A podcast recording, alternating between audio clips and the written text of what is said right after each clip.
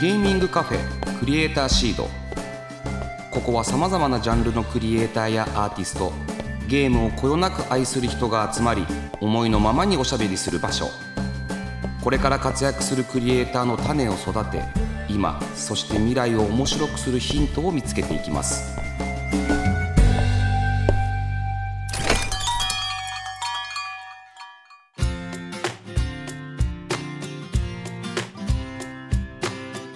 いらっしゃいませ。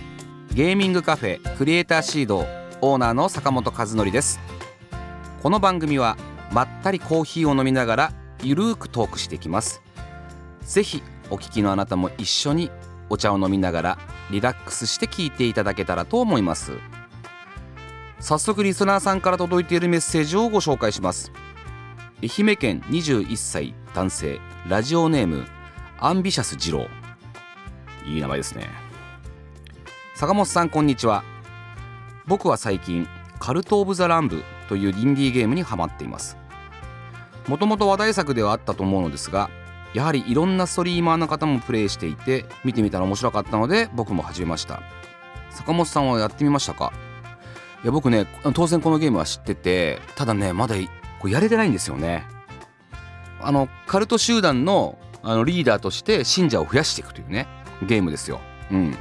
まあアクションゲームと村運営系なんていうのかな。まあ運営系のゲームがごっちゃになったゲームです。ねこれねあのー、カリスマ性を出しながらね信者を増やしていくっていうゲームであるってことは分かってるんですけどもうすでに100万とかねダウンロードされてるんですよね。とにかくすごい人気があるゲームなんであのもうこれはもうほんとウィッシュリストに入ってますよ。もちろん。でねこういう面白いゲームねどこが出してんだと思うと大体ディボルバーデジタルなんですよ。すごいな。ディボルバー。やってみます。引き続き番組の感想やメッセージをお待ちしております。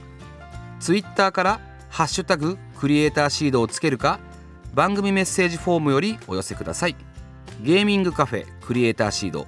どうぞ最後までお付き合いください。ゲーミングカフェクリエイターシード。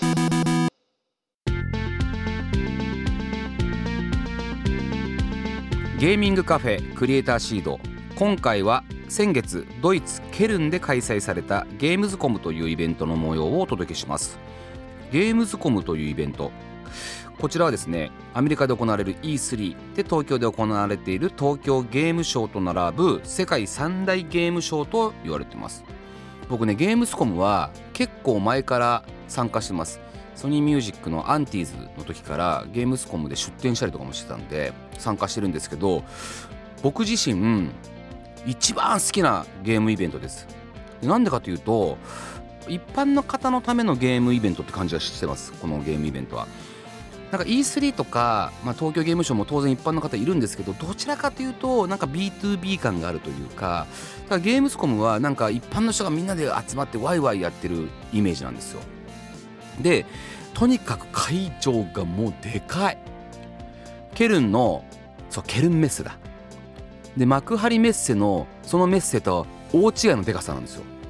で会場から会場を歩くともうダメ。疲れてしまいます。でビジネスエリアというところと一般エリアっていうのに分かれていてまあ商談をするとかちゃんとあの商談ができるようなところになってるんですよ。でそこで各国がねパビリオンとかも出したりするんでまあその辺も含めてその模様をお伝えしていきたいなっていうふうに思います。で久しぶりなんですよ。ゲームスコン。リアルで行われるの。3年ぶりかな。で僕も楽しみでね行ってまいりました。それでは、えー、その現地での模様をお届けします。どうぞ。はい今ゲームスコンの会場に入りました。はい早速ですがおもう目の前にバンダイナムコとセガのブースがあるだ。いろいろミーティングスペースがあるんですよね。そこであのゲームの交渉をその場で行うというスペースが各所に散りばめられております。人もたくさんいます。ほとんどマスクしてないな。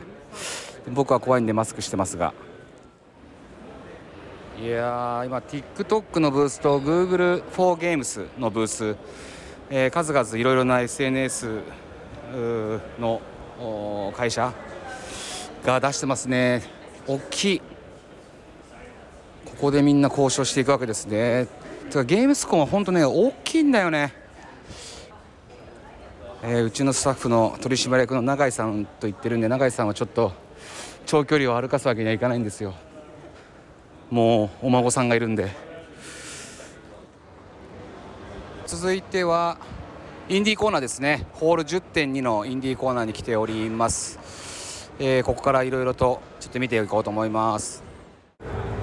はい。えーと、ゲームスコンのインディーゲームコーナーに来てます。そして早速オーバードーズを見つけたなと思ったらその横にこの方がいました。 Guten Morgen？Guten Morgen Guten Morgen ドイツで、はい、お会いしました。斉藤さん今回はどういう目的で？えっともともとはジャパンパビリオン国別ブースがその前回来た時日本はなくてなんかすごい残念だったんでやりたいなと思っててあのビポさんと仲良くなってじゃあやりましょうということであの採択されて一応その発起人という形でジャパンパビリオンやってます。インディーライブエキスポのメンツとか、まあ、講談社主演者さんとかと一緒に今年は来てまして、まあ、あのドイツで日本酒を飲みたいよねと。あそうね。ゲームズコムはハッピーアワーがすごい強くてあのもう夕方3時ぐらいから8時までずっと飲んでるんですよね。ビジネスエリアが。なんでそこに混ぜてもらわないとあのヨーロッパのゲーム業界はみんななんかこうホモソーシャルなんでなんかお酒飲まないやつとは仕事したくないぜみたいな空気があるんで いやじゃあもうこっちから今度酒を持ってねみたいな。僕も前回はそのロシアとかそのクロアチアのやばい酒が出てきて飲まされて潰れて斎藤は弱いが飲むから偉いと。あいつは日本人のくせに仕事できて酒を飲むから偉いと。日本人は仕事で来ると酒を飲まんと。やっぱ俺たちはゲーム業界人だからいや酒ぐらい飲むやつと仕事したいよねみたいなそういうこう昭和なムードのことをヨーロピアンに言われたのであなるほどなと思ってじゃあ思って今回企画しました。それからね斉藤さんすごいわ行動力が。あのジャパンパビリオンは絶対あった方が良かったと僕も何回か gamescom 来て思ってたんですけど立派なね日本っぽいのがあって。で17時から日本酒を配るということで僕もお邪魔しようと思うので。でオーバードーズも出てますしね、ね、インディーブースには前回あのまた別のゲームで出てて。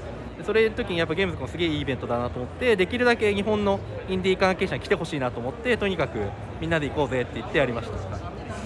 いやもうすごいあの斉藤さんあのここからいつまでいるんですか？えっとね僕は最終日までいるんで29までいます。頑張ってください。頑張ります。よろしくお願いします。お疲れ様ですはい。えー、一通りまだまだ打ち合わせは続きますけれどもカントリーブース世界各国の国が、えー、その国に所属するゲームクリエイターのゲームを展示しているところなんですけれども本当にいろんな国がありましたマルタのブースがあったりインドネシアブラジルフランスであとポーランドスウェーデンでもちろん UK イギリス。国ごとのねブースでねあのおもてなし方が違うんですよね。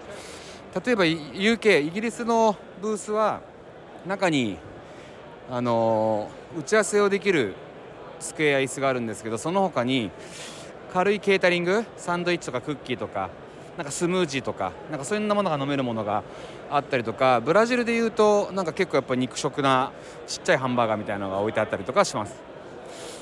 ノルディックバルティックゲームインダストリーバルト三国ってことですかね。スペインもあります。オーストラリア。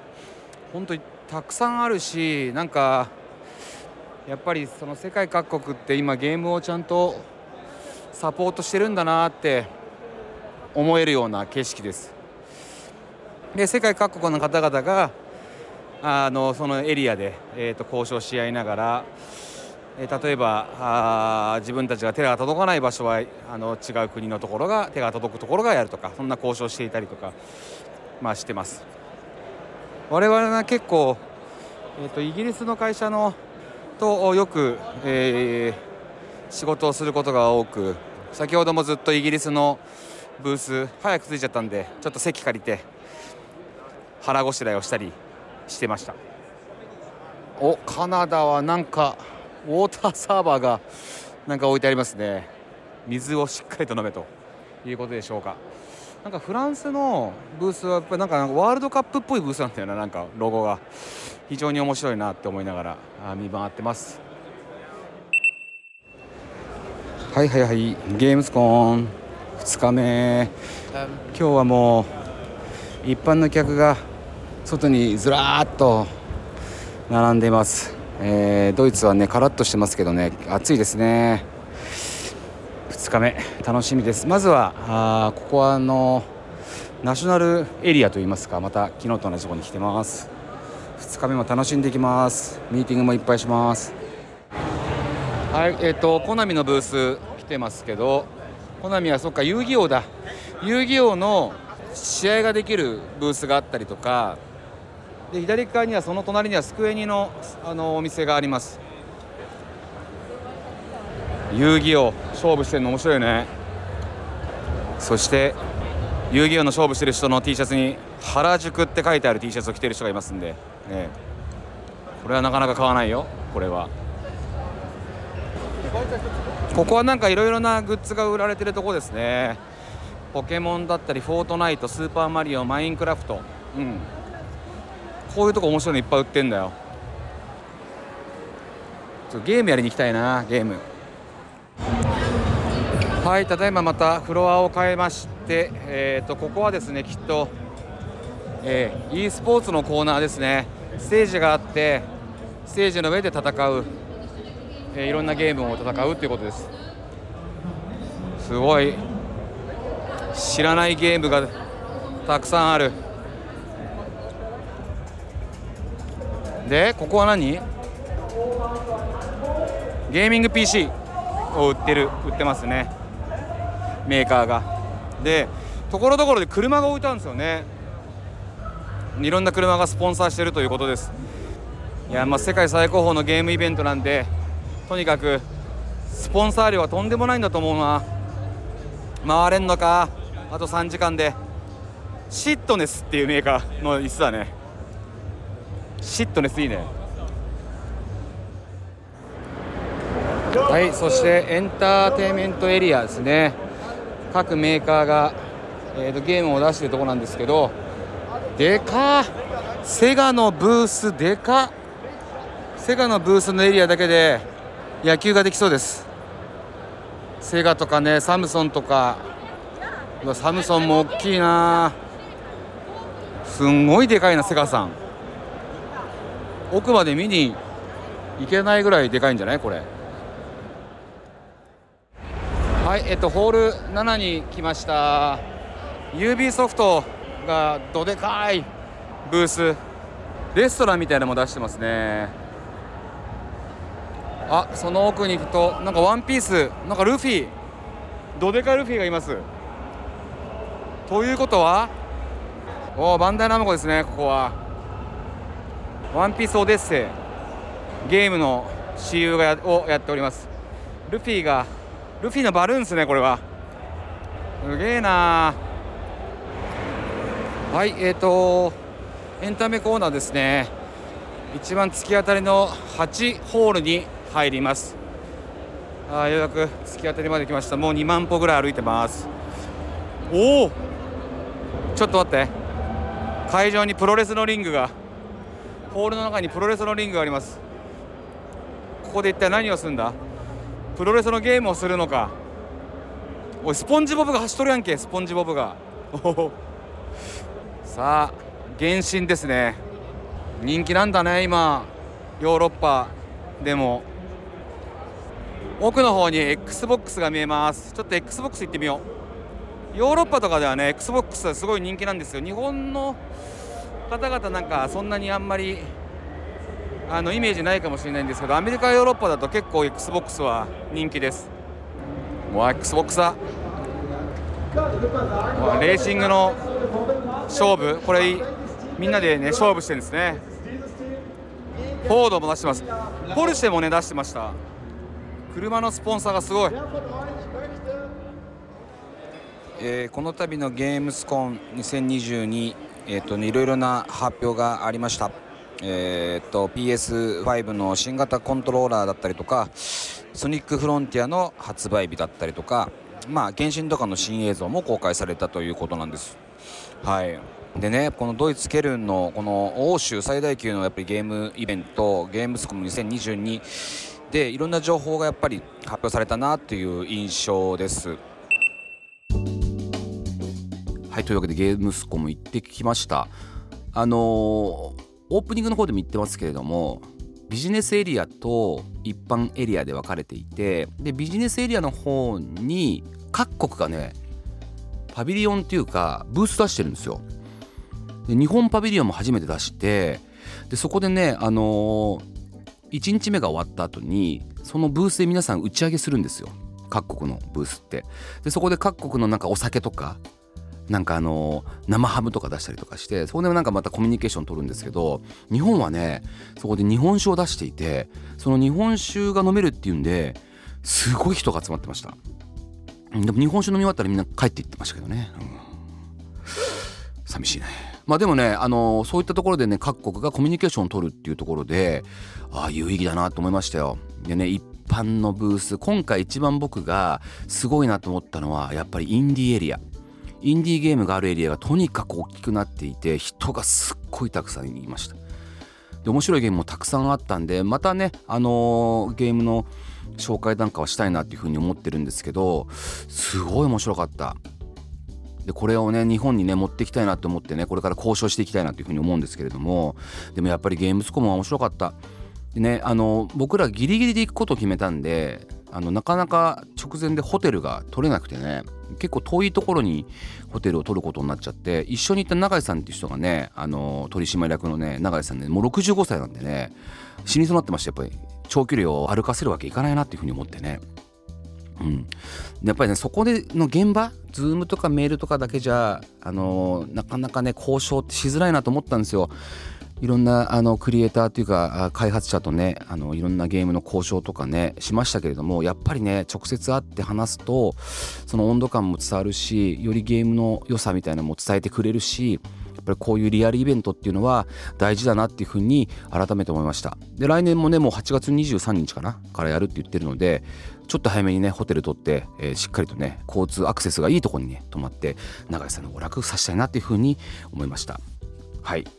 ゲーミングカフェクリエイターシード今回はドイツケルンで開催されたゲームスコムの模様をお届けしました。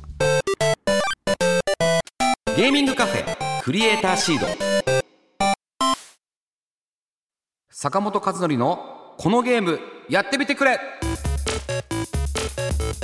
このコーナーでは私坂本和則が今おすすめしたいとにかくこのゲームをやってみてほしいという一押しのゲームを毎回1作品ピックアップしてご紹介していきます。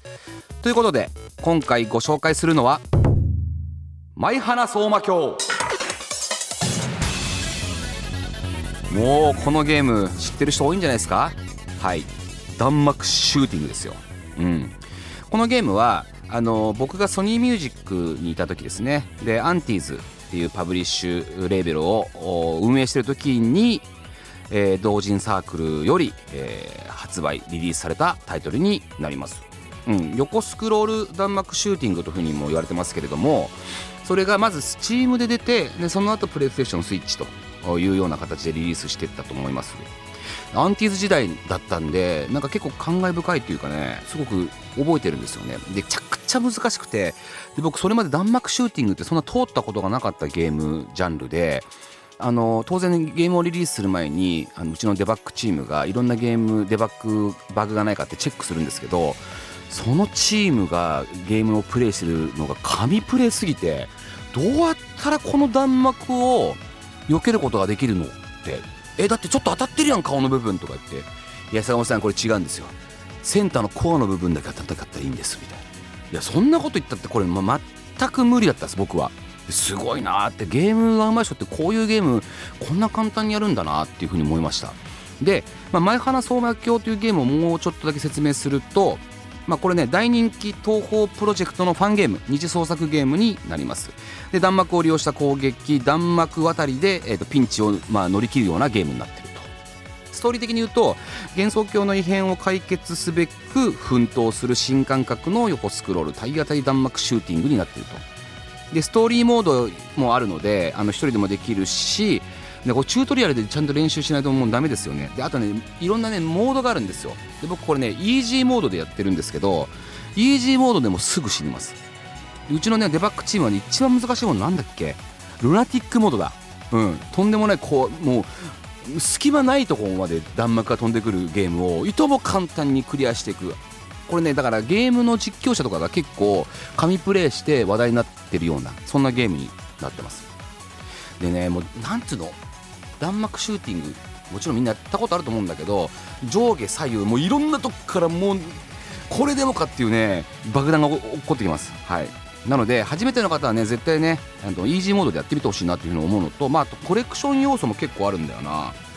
でもうリリースしてから3年とか経ってんのにいまだに結構人気があって売れてるゲームです。で全然遅くないのでぜひ皆さん気になった方はこれを機にですねマイハナ相馬鏡プレイしてみてほしいなっていうふうに思います。以上坂本和則のこのゲームやってみてくれのコーナーでした。ゲーミングカフェ。クリエイターシード。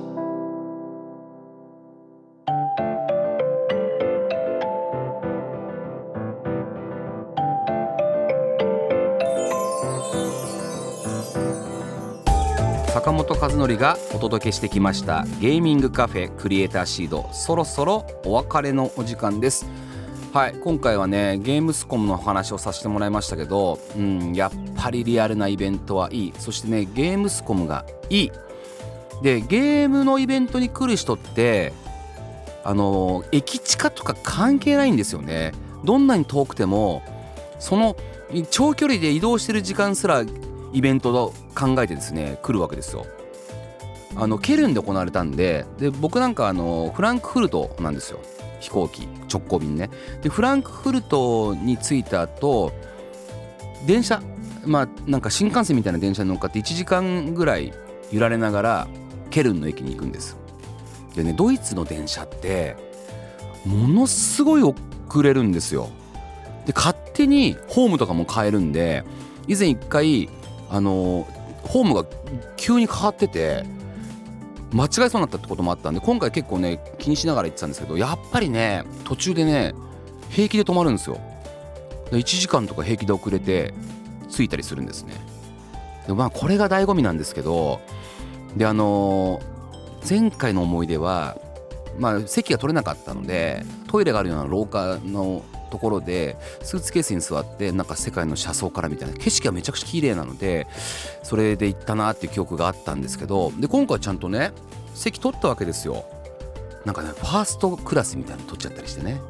そんなに値段変わんないんでだとしたらちゃんとした席があった方がいいなというところでファーストクラス取ったんですよ。